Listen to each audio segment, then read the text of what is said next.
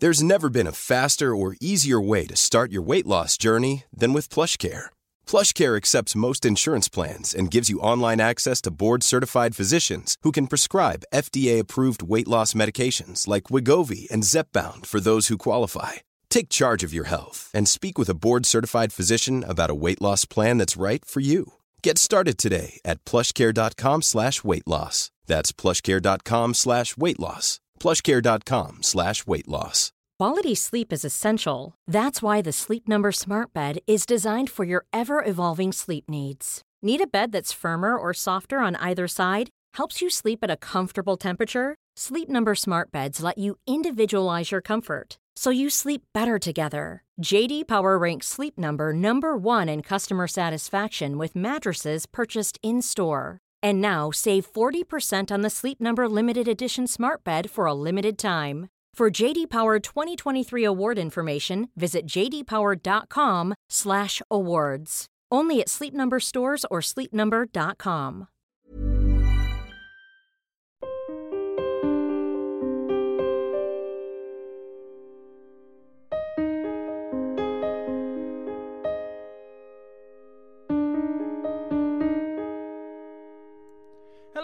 and welcome to Secure the Insecure, the podcast where I say it's okay to not be okay. I'm Johnny Seifert, and every week I'm joined by one very special guest.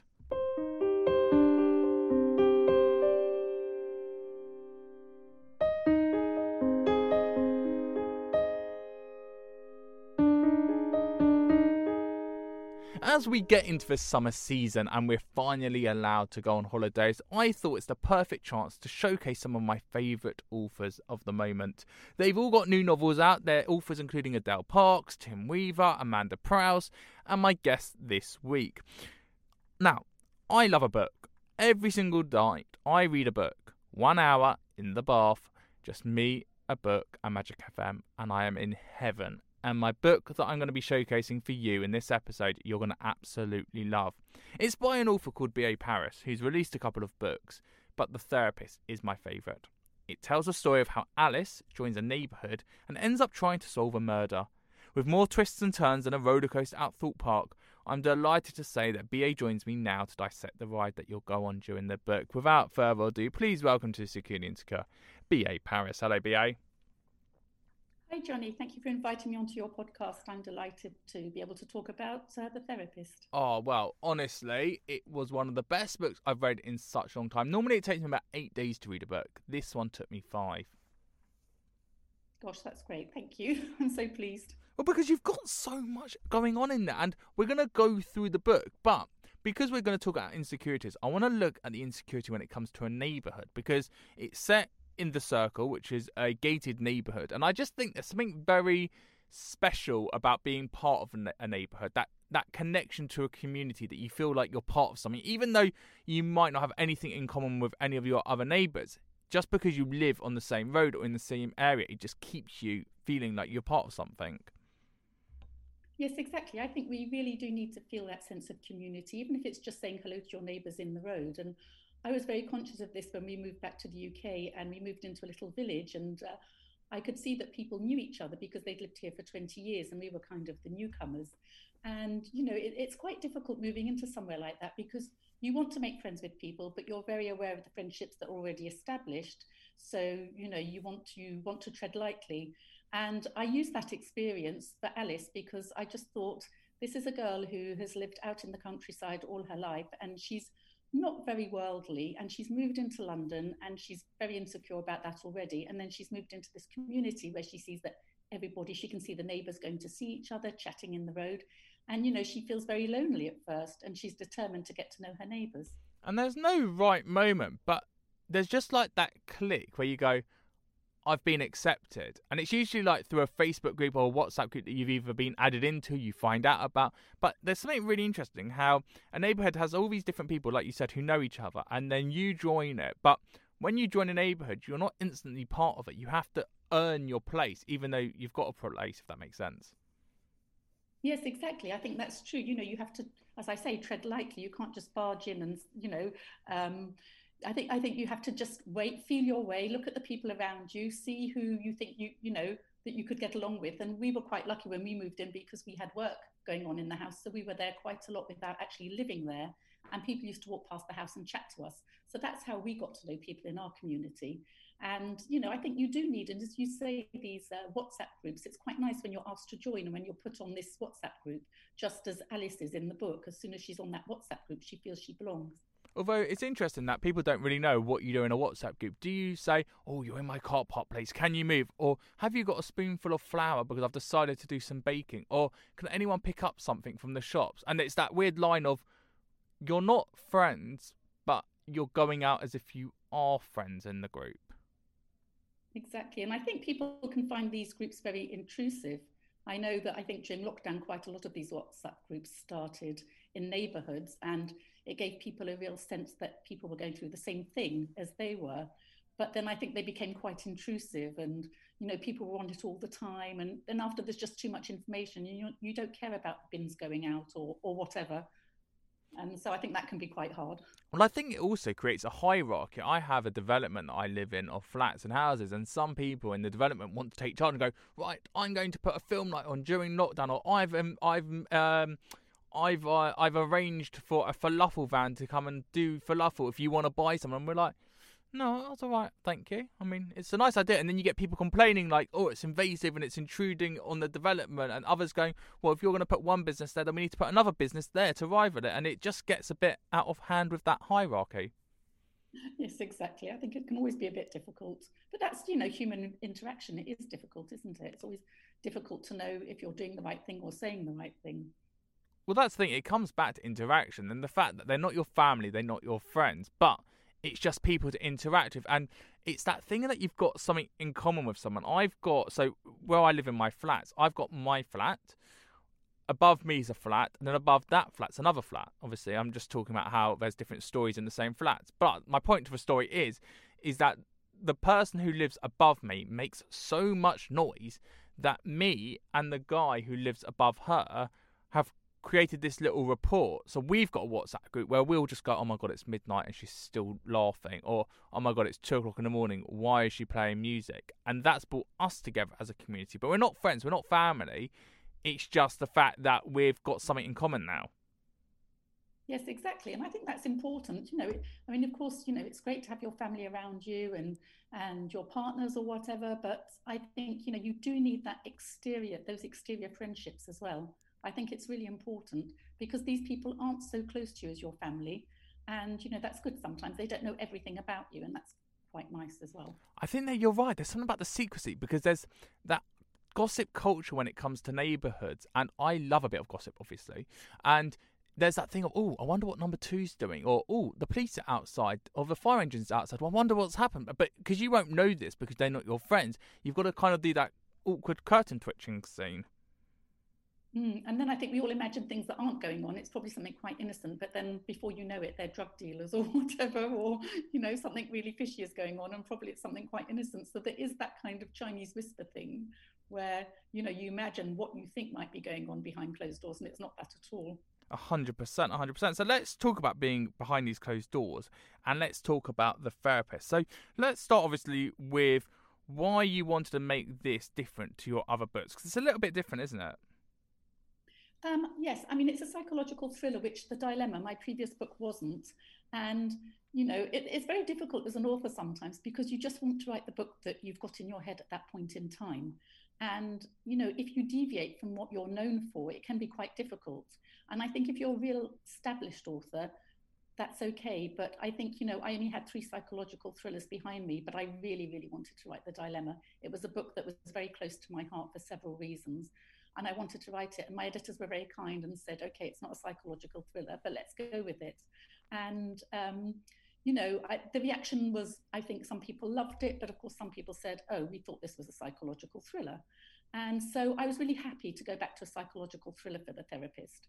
But the problem is, is coming up with an idea. You know, it's, it's very difficult. The more books you write, the, and there's so many psychological thrillers with fantastic twists and just brilliant stories and you're you know and you're trying to do something similar because not similar i don't mean similar in the idea but you want to surprise your readers you know you want to it's very difficult because you have to think of new twists all the time. And I think in the therapist, there are quite a few twists, twists that people haven't got. Um, from the feedback I've had. So I'm very pleased about that. Well, that's the thing. As an author, you end up being pigeonholed into one genre, and then the more books you release, the more you become the top of the genre. And then you've got publishers and publicists who are pushing you to stay in that genre because that's where they can really go, you know, B.A. Paris is the queen of psychological thrillers. And you can't then go from that to saying, okay, well, I've released a thriller, now I'm going to do a really romantic story, like, for example, one of my other favourite authors, Jo Thomas, does, which are all set in these really nice European countries. You can't go from one to the other because now you're building up a fan base of people who like that style of book that you're doing. Exactly. And I think some authors, you know, they do write other books, but then they choose another name. They'll do it under a pen name. But then, you know, I mean, that was kind of consideration for the dilemma. But then, because I wasn't that, you know, I only had three books under my belt and I was known for those three books. So we just decided to go with BA Paris. So, you know, but I do feel, you know, getting back to this, that it's really hard to be pigeonholed as a psychological thriller writer if that's not what you want to write all the time. You know, I've got ideas for books that aren't psychological thrillers, and I just have to keep sidelining them because I know now that that's what people want from me, for the moment anyway. For the foreseeable future, people want psychological thrillers. So well, also, you're riding so high. You're part of, and I know this is going to be really geeky, uh, but there's going to be people listening who are massive fans of yours and understand the book publishing world. You're part of HQ Stories as a publishing company, which is part of HarperCollins, who look after authors such as Adele Parks as well and TM Logan and uh, the like. And that for you must go is the equivalent if you're on TV that you're on a BBC One primetime show. On radio, you've got a Radio One or Radio Two show because you're at the top of your publishing world. Yes, being at the top. I don't know whether I'm at the top. There's there's so many that are at the top. There's so many good authors, and there's new ones coming up all the time and it is trying to just keep your head above water. I feel that's what I'm trying to do, you know, um, just trying to keep up there. Uh, you know, and the pressure is quite is quite great because, as I say, there's so many books on the market, so many psychological thrillers, and yeah, it's just trying to maintain your position. And I think it's particularly difficult when you know my first book was a huge success behind closed doors, and probably if you ask 99% of my readers, they'll say that's their favourite. So, you know, it makes me determined to write another one that will grip people in the same way as behind closed doors, but it's very difficult. A hundred percent, a hundred percent. So let's talk about you as an author. What made you want to? When was that moment you went right? I want to actually put pen to paper and start writing. I think it was something that was always there since I started reading, Enid Blyton when I was young. I started when I was seven years old reading, I think it was The Mountain of Adventure, the first one. And I just could not believe that I could be taken out of where I was and actually think that I was on the mountain. And I just thought, I want to be able to do this. But I always thought that I would write children's stories. You know, um, I used to make up stories for my children.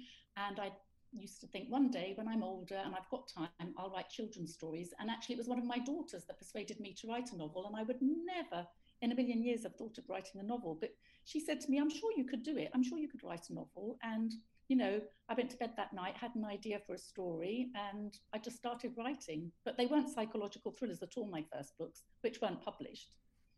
And when you did get that published, what was that feeling like for you? It was incredible. I just, I just, I can still remember, you know, I wrote behind closed doors. I'd had several rejections from other books all the time, you know, I would just get, sorry, it's not right for the market. And I did actually say to um, one agency, what is it you're looking for then? And they said psychological thrillers. And I said, I will never write psychological thriller because I wasn't really thinking about genre. I was just writing the books that I wanted to write. And even when I wrote Behind Closed Doors, I didn't think it, you know, I didn't say, oh, this is a psychological thriller. It was only when my publisher said, oh, this is a great psychological thriller. And I thought, crumbs, I've written what I said I'd never write. Um, so, you know, that, and then when it was picked up, I applied to, I had never sent my books to the agency I really wanted, which was Darley Anderson, because I thought they will never look at me, never. And I just decided to take my courage in my hands and send out to Darley Anderson and a couple of others. And it was Darley Anderson that picked it up. And I've never looked back since. It was just like fate. It was, it was absolutely wonderful. I'll never forget the moment when I was asked to send the full manuscript. And then when I was told, you know, can we meet you? Because we really want to take you on as a client. It's just amazing. It's the most amazing feeling in the world. Well, do you remember that feeling when you'd sent that draft in, you sent the first chapter or a synopsis of what the book was to getting that deal where they went, right, we actually want you for that first book? Yes, I, will never forget that feeling because I'd sent the first three chapters and then my wonderful agent, Camilla Bolton, I got an email directly from her. And actually, she was the agent I wanted, but I never sent it to her attention. And one day, it must have been about maybe six weeks after I sent it off, this email came in from her. And as soon as I saw that she'd written to me, I thought, oh my God, if she's written to me personally, maybe it's because she's read those chapters and liked them. And it, and it was. I'll never forget the feeling. It, it was just amazing. Oh, I'm so pleased for you. I'm so pleased for you. And then obviously you bring out your first book. And then it's mm-hmm. that difficult second book because You've worked so hard on the first, but you finessed it, finessed it. You know those characters inside and out.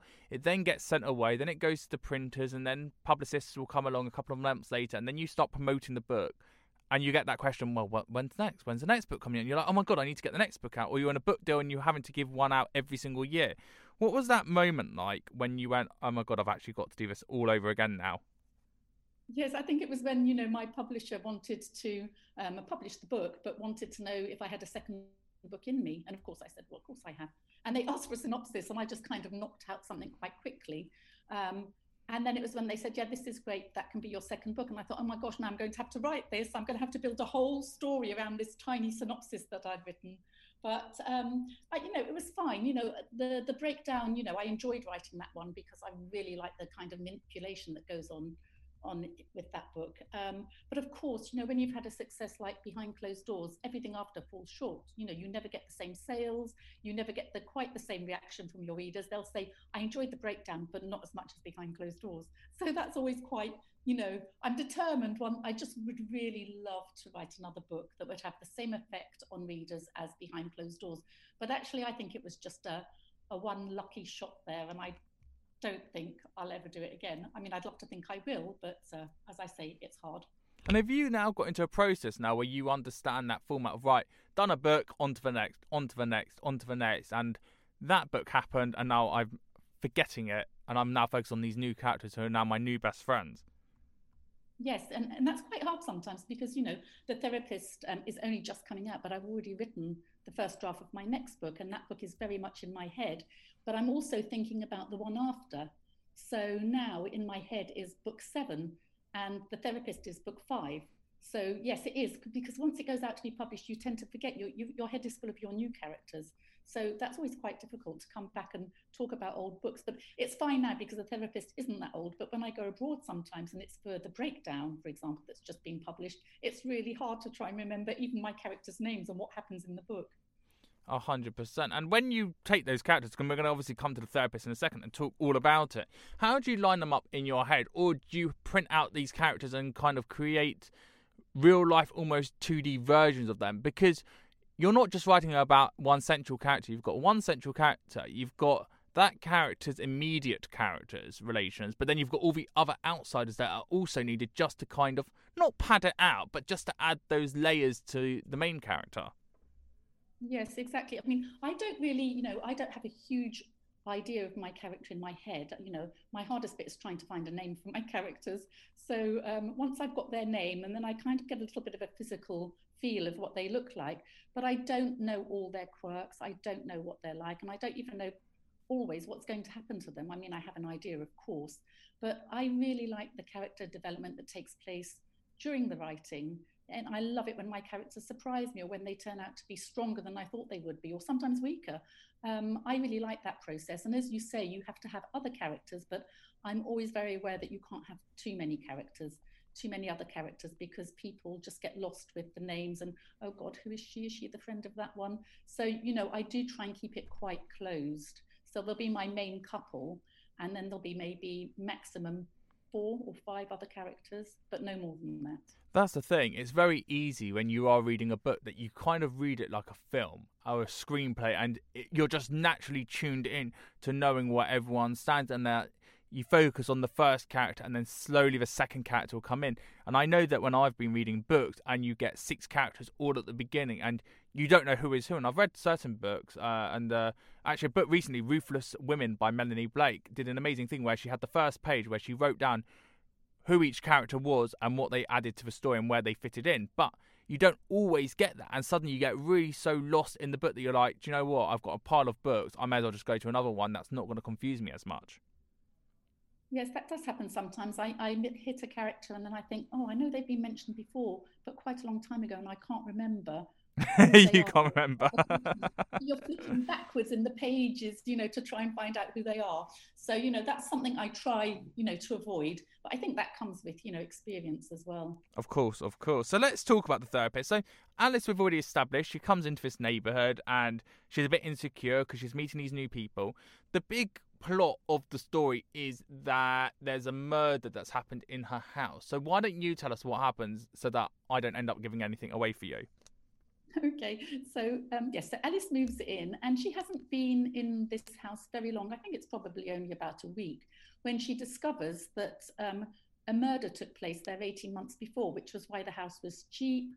And of course, this is devastating for her, not well, because of the murder as well, but because her husband didn't tell her about it, her partner. And um, this is, you know, she just can't believe that he hadn't told her. And the reason he hadn't told her was because he knew she'd freak out. And for him, it wasn't important that somebody had died there. But, you know, I it's because I got this idea because I moved into this old cottage and I knew that people had probably died here because, you know, it's um, some parts of it are two or three hundred years old. And, you know, that was fine. I was living with their ghosts. I didn't mind that. But then I suddenly wondered, what if somebody had been murdered here? And what if it had been, you know, quite recently? And I actually thought, well, I probably, I wouldn't be able to stay here. So I thought that was quite a good start for my novel because some people would say Alice is making just a complete fuss about nothing. What does it matter? But I think a lot of people as well would be quite uneasy living somewhere where somebody had been murdered quite recently. Of course, of course. Now, Alice is connected to other people, obviously, including Leo. And Leo is her partner. They're not married, they've been together. Uh, living with each other kind of on weekends for many years, and then they, they finally decide they're going to actually live together. Why did you decide to do it like that? Because it's not that normal that you see in books, for example, that you've got these two characters who have kind of had a relationship but kind of not. Usually with a book, because it's always got a very clear beginning, middle, and end, you kind of just go straight into the relationship deep down. And you don't really think about those bits unless it is that they've come together in two separate worlds and they've come together as one. Mm. Uh, for me, you know, for Alice, she was, I think she was quite lone. Although she says that, you know, she was quite happy with her life, I think she was quite lonely. And, you know, when she met Leo, I think it was one of those you know, meetings. It's just this meeting out of the blue. Um, he knocked into the back of her car and they just got talking. And I think when you meet somebody in that kind of way, you know, you do think it's fate. You think I'm meant to be with this person because how would I have met him otherwise? You know, it's just, a, and I, yeah, and I wanted her, this relationship with Leo to be quite a new relationship because I thought, well, if they'd been together for 10 years, he probably wouldn't have lied to her or not lied to her. He kind of doesn't tell her the whole truth. So I felt that, you know, I wanted it to be this relationship where she's finding out things about Leo that she'd never realized before, such as how could he not have told me? And then, of course, there's other things in his past that come to light as well. So, you know, I thought that this would only come to light if it was a fairly new relationship. And you made it so well that you're putting together a jigsaw puzzle because you've got all the pieces to try and solve what is this murder and who's responsible for this murder and every single person is guilty in some shape or form. And even if they didn't actually pull the trigger, they all had their own reasons why they could have killed the main uh, girl, Nina, who does die. Mm-hmm. Yes, exactly. I think, you know, especially of course, um, Alice is a little bit, she's a little bit paranoid, so she starts suspecting everybody. But I think, you know, which can be annoying, but then I think you would, wouldn't you? You'd, you'd start looking, thinking, does she have a motive? Does he have a motive? And in a way, you know, in that community, everybody kind of had a motive for, well, she maybe invents motives, you know, for most of them to, for a reason why they might have killed Nina. But you know, I think you know she's obviously very suspicious, and because they won't talk about it, because there seems to be nobody seems to want to talk about what happened, and I think that's why she becomes very suspicious.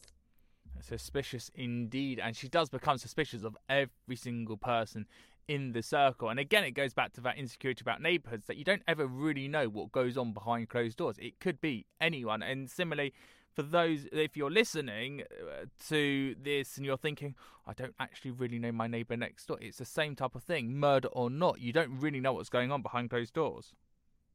No, exactly, and I think you know that's that's that's what's so scary in a way, and you know. Um, and I think for Alice in this community, she, you know, she sees these lovely young women. She wants to be their friends, but then she thinks, have they got a side to them that, you know, I don't know? Are these women capable of murder? Are their husbands capable of murder? And you know, that's quite, um, that's quite a vulnerable position to be in. I think.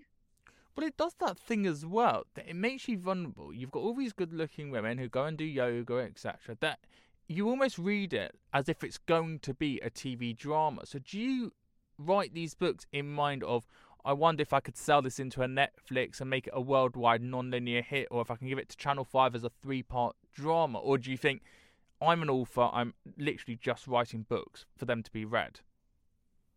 Yes, I never think of my books being made into films. I mean, when I'm imagining them in my head, of course, my character's are moving around like in a film. So, but um, I don't think oh, I'm going to write this and it's going to be a film. I mean, I was just, I'm just really surprised when people say to me, "Oh, that would make a great film," or "That would be brilliant," you know, as a film. I'd love to see this on television because it hasn't actually occurred to me that it would be good.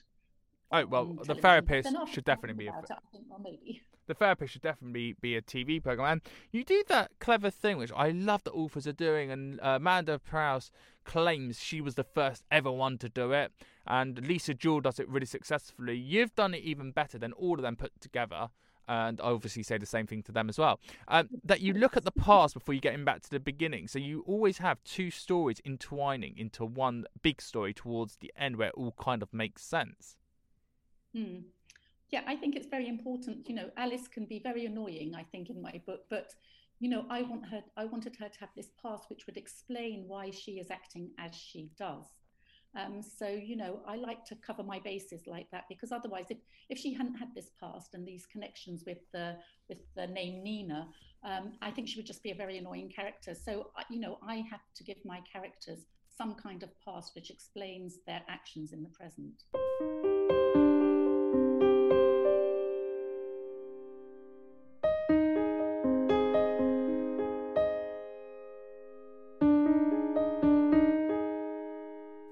B.A. Paris. Your book, The Therapist, is out now. It is such a good holiday read. Let me just tell you what some of my other favourite authors say.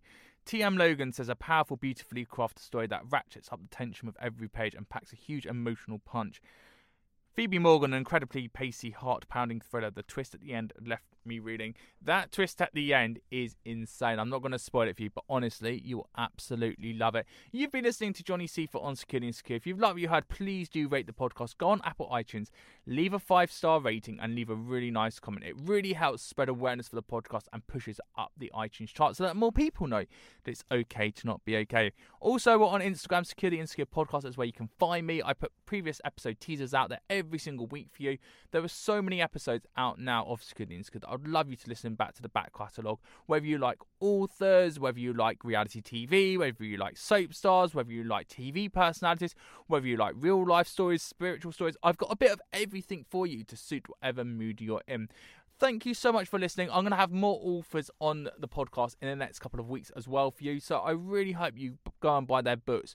I always go away on holiday with four books and I read every single one over about two days. When I'm at home in the bath, one hour every single night, over eight days, I will read a book as well. I absolutely love reading. I love that desertification. I love the idea that you can switch off from the world, immerse yourself in other characters, not even use your phone for an hour. How amazing does that sound? You've been listening to Secure the Insecure with me, Johnny Seifer. Until next time, thank you and goodbye.